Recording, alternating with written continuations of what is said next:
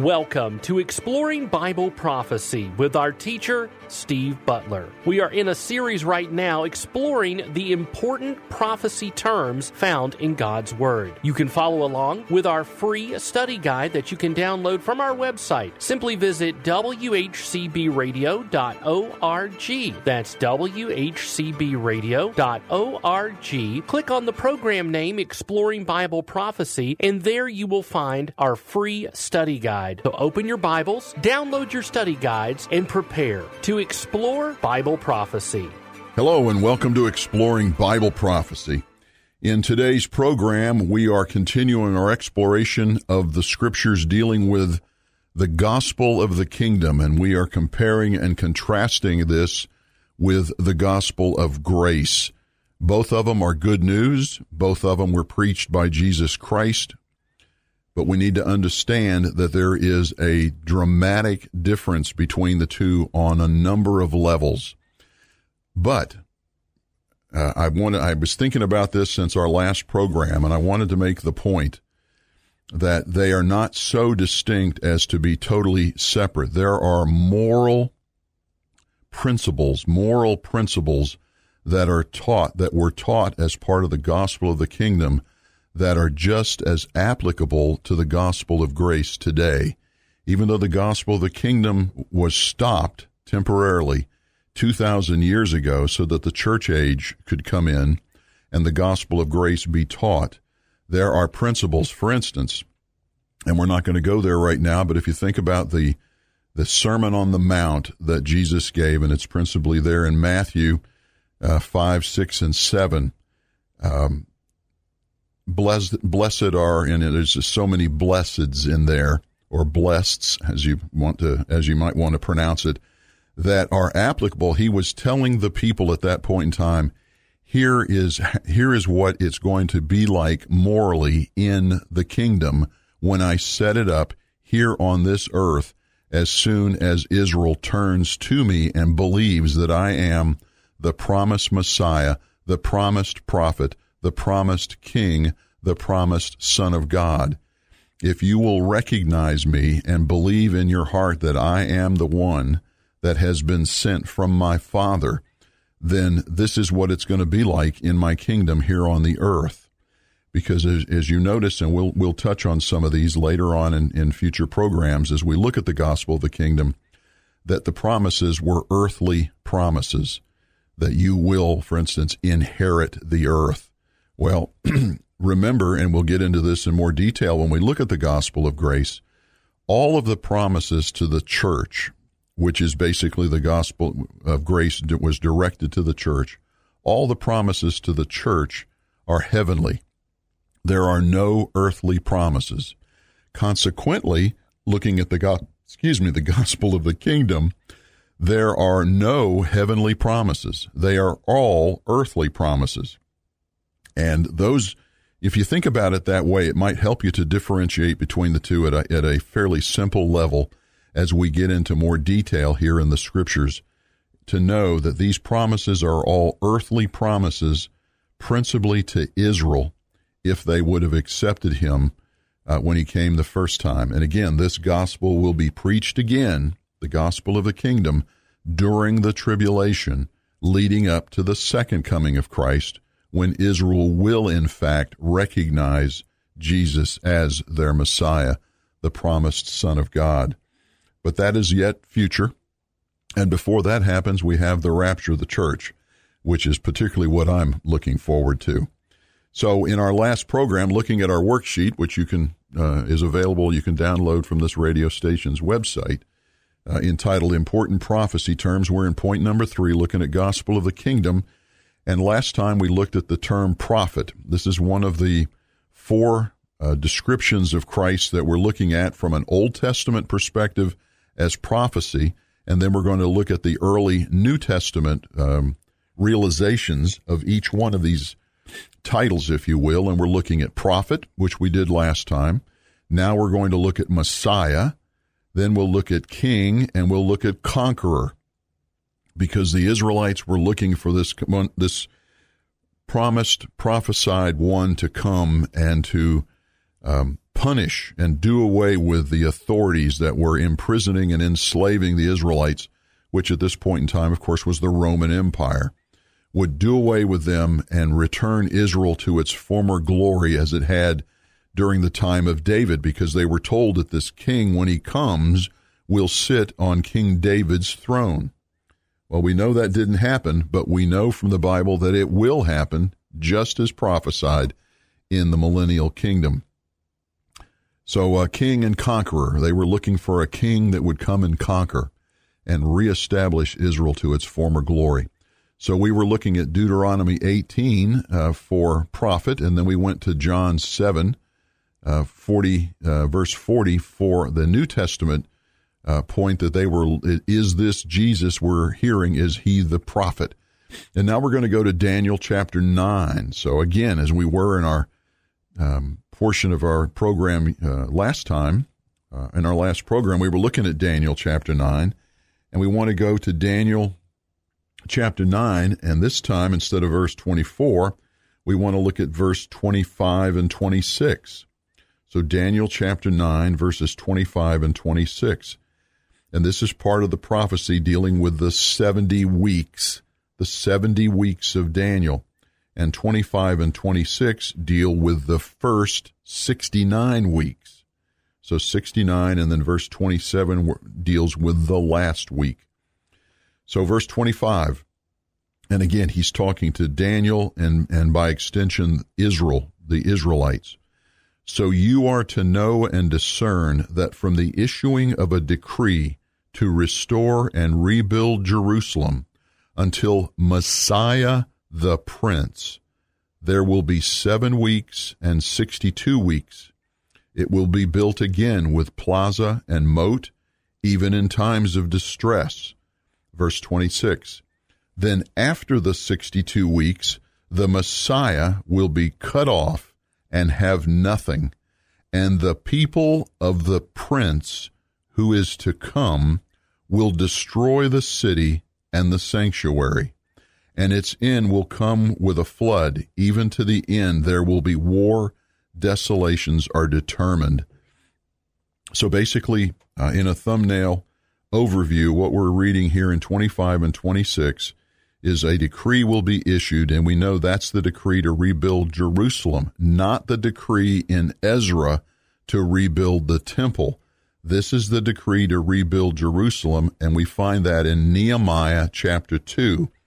So we know that this was in the spring, probably the month of Nisan, in 445 BC.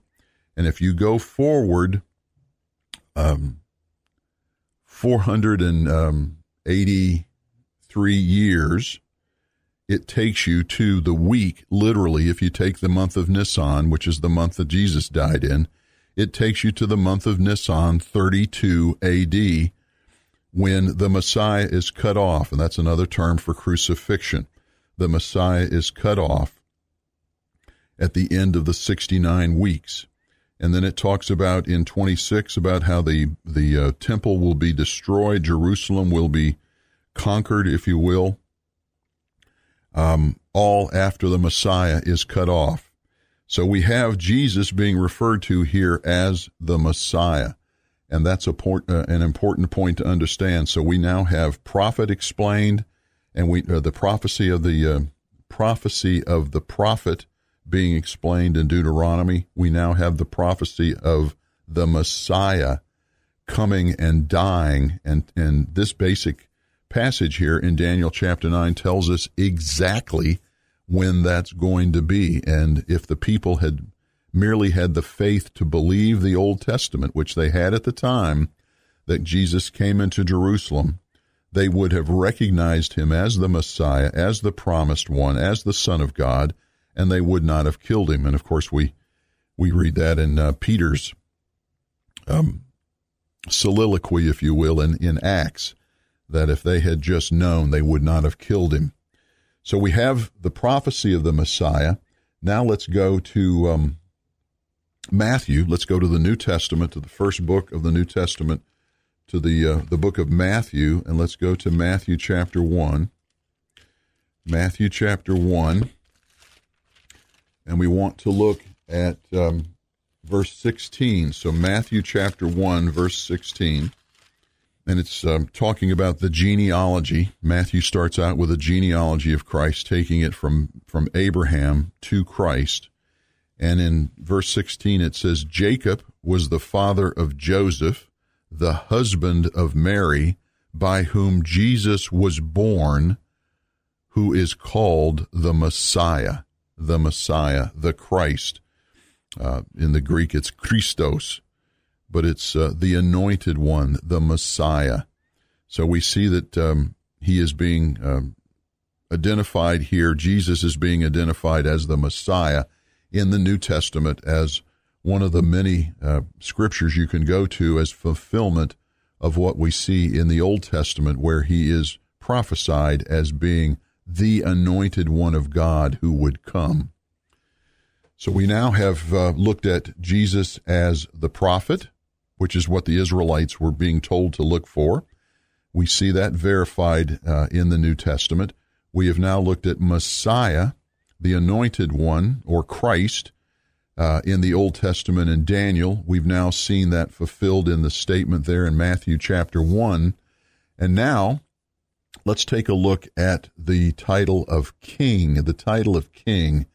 And here we want to go back, as we have before, with each one of these, go back into the Old Testament and go to the book of Isaiah. Go to the book of Isaiah, and we want to go to Isaiah chapter 9.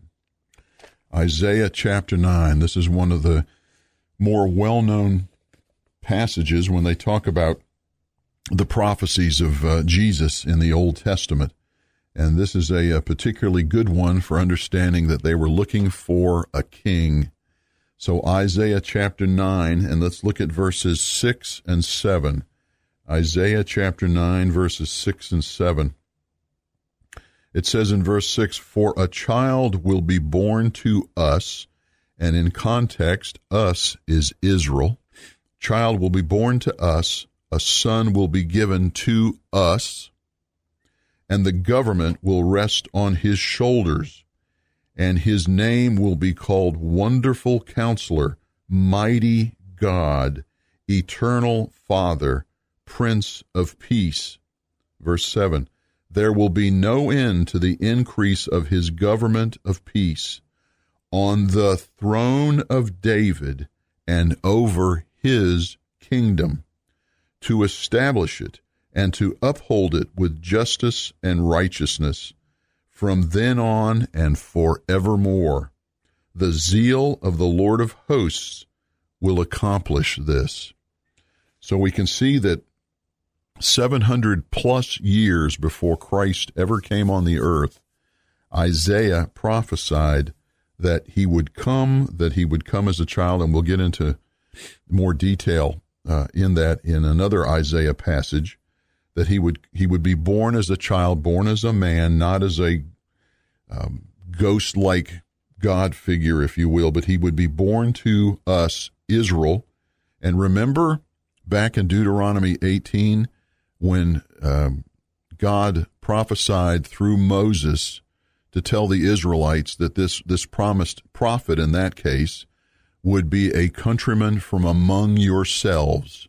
Well, here is the uh, further evidence of this. So that was 1400 years before Christ in Deuteronomy. Here's now 700 years before Christ in Isaiah saying the same thing. And it's talking about how the government, the government of Israel particularly, but ultimately it'll be the world, will rest on his shoulders. There'll be no increase, so it'll be an eternal government, an eternal government of peace on the throne of David and over his kingdom. So here he is being referred to as the king, the ultimate governing authority, the wonderful counselor, and also being called mighty God.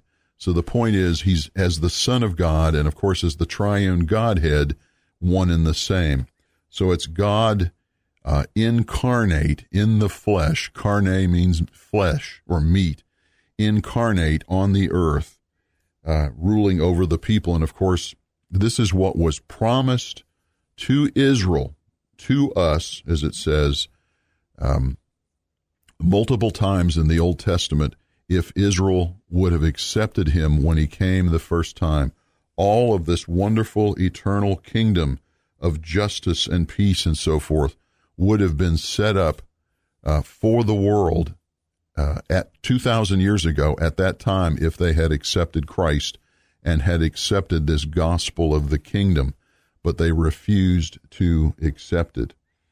So we see him here as the king. So let's now go to Luke, uh, as we have, as our pattern has been an Old Testament prophecy. And let's now go to Luke to see how it uh, is handled in the New Testament. So we go to Luke chapter 23. Luke chapter 23. And in Luke chapter 23, we now have Jesus as being um, interrogated, uh, violating all the laws of um, Judaism, all the laws of the Pharisees and the Sadducees. Uh, I forget how many uh, rules and laws they broke in this uh, terrible miscarriage of justice as they interrogated Jesus and found every way they could to make sure that he is uh, uh, worthy of being crucified in this particular case. And in Luke chapter 23, verse 3, he's before Pilate. Pilate is the Roman governor uh, in Jerusalem at the time, and he's been brought before Pilate. Verse 3 of Luke 23 So Pilate asked him, Jesus, saying, Are you the king of the Jews? And he, Jesus, answered him and said, It is as you say. It is as you say. So we have the fulfillment here of not just Isaiah chapter 9, but other passages in the Bible. This is basically an overview, um, stating that this one would come at some point in the future and that he would be the king of the Jews. He would be the king over us, us being Israel, as referenced in Isaiah chapter 9. And here we see it specifically pointed out, even though it's a question from unbelieving Governor Pilate he is saying, Are you the king of the Jews? And of course, we know that when he was crucified there on Golgotha, they put a sign over uh, Jesus at the top of his cross that said, The king of the Jews. So we see that verification of king. So now we've looked at uh, Deuteronomy and John for the um, prophecy of a prophet being Jesus. We've looked at Daniel chapter 9 and then Matthew to see the uh, fulfillment of the prophecy that that Jesus as a Messiah would come. We've now looked at Jesus as the prof, um, prophesied King of Israel and seeing him admitting it to Pilate there in Luke chapter 23. And the last we want to look at here, and again, this is not an exhaustive, unabridged look at this, but just some key um, characteristics of what the Israelites were looking for and whether or not that was fulfilled in the New Testament. And of course, they all were. And the last one we want to look at is um, conqueror. We want to look at conqueror, and we're going to do that in our next program. And we're going to do that in Isaiah chapter 11. So if you want to look at it in advance, we want to look at Isaiah chapter 11, and we're going to look at the first five uh, verses, uh, Isaiah chapter 11, the first five verses. But we need to transition now over to our Q&A time and continue on with our look at Israel as the wife of God and whether or not the fact that Israel is the wife of God have any impact on end time prophecy. And we have gone through uh, a number of scriptures to prove the point that indeed Jesus, uh, rather Israel is the wife of God and the fact that uh, in God's flow of the scriptures from Genesis to Revelation, that it's almost all, four fifths of the Bible is basically about Israel, and that last fifth is about the church.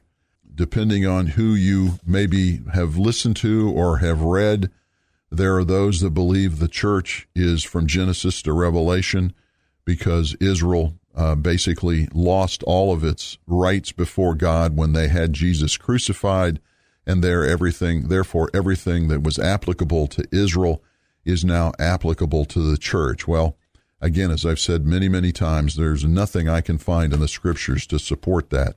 Israel is the wife of God. The church is the bride of Christ, soon to be the wife of Christ. And there's a very clear distinction between those two groups. The one common factor is they both need Jesus Christ as their Lord and Savior in order to be saved and to, to have an eternity with um, with God and His Son and the Holy Spirit. But other than that, there is a clear distinction between Israel and the church, and we tried to make that point principally by Acts 15 verses 13 to 18, and then looking at the quoted passage there in Amos chapter 9 to show that uh, God will take a, a people for himself in the rapture out, and then he will turn his attention back to Israel. So we're showing some of the major attributes of Israel as the wife of God, as the preeminent people before the throne of God, even though they are in disobedience, terrible disobedience, they are still his wife. So we ended our last program in Daniel chapter 9 looking at verse 24. And so let's go back to Daniel 9 very quickly here. And we were making the point that there are several things that will happen to Israel, that will happen to Israel uh, right at the, the end of the tribulation, uh, the judgment of Israel, and then the setting up of the millennial kingdom immediately following that. And those were all the points that are listed there in Daniel chapter 9, verse 24. We're not going to go over them again, but recognize that every one of those will take place at the second coming of Christ, except for the atonement for iniquity. And of course, that was done by Christ on the cross 2,000 years ago. But everything else will not take place until he um, comes back at his second coming. But it's all, every one of those is directed principally and initially to Israel. Israel must be saved first. But before that happens, Daniel chapter 9 points out that there's going to be a 70th week, a period of seven years, just as the 483 transpired from the time of the signing of the decree that we read about in verse 24 of Daniel 9. Um, the 483 years went up to the point of Messiah being cut off or crucified, and then Israel's future went silent, if you will, relative to God's interacting with Israel because he has partially blinded them while he has turned his attention to the church. But then he's going to turn his attention back to Israel when he takes the church to heaven. His son takes his church to heaven. Then he turns his, God turns his attention back to Israel. And we see that in Daniel chapter 9. So if we could go to Daniel 9, 27 very quickly, and it says, And he, it's a lowercase he, or a lowercase h, he, and who is the he? And if you go back to verse 26, it's referring to the prince who is to come. And it says, the people of the prince who is to come will destroy the city. Well, who destroyed the city? The Romans did, the Roman Empire. And the Bible tells us that the Roman Empire will come back into power at the end time for Israel, and that there will be somebody come out of that Roman Empire who will be the Antichrist because we know it's the Antichrist from this verse and from other supporting verses because of what he does. He will make a covenant, a firm covenant with the many. Well, who's this whole passage about? Israel. With the many for one week. So there's that last week we've been looking for, the 70th week of Daniel. But in the middle of the week, he, referring back to this Antichrist in verse 26 again, will put a stop to sacrifice and grain offering. In other words, he's going to go into the temple that the Israelites will have built on the Temple Mount.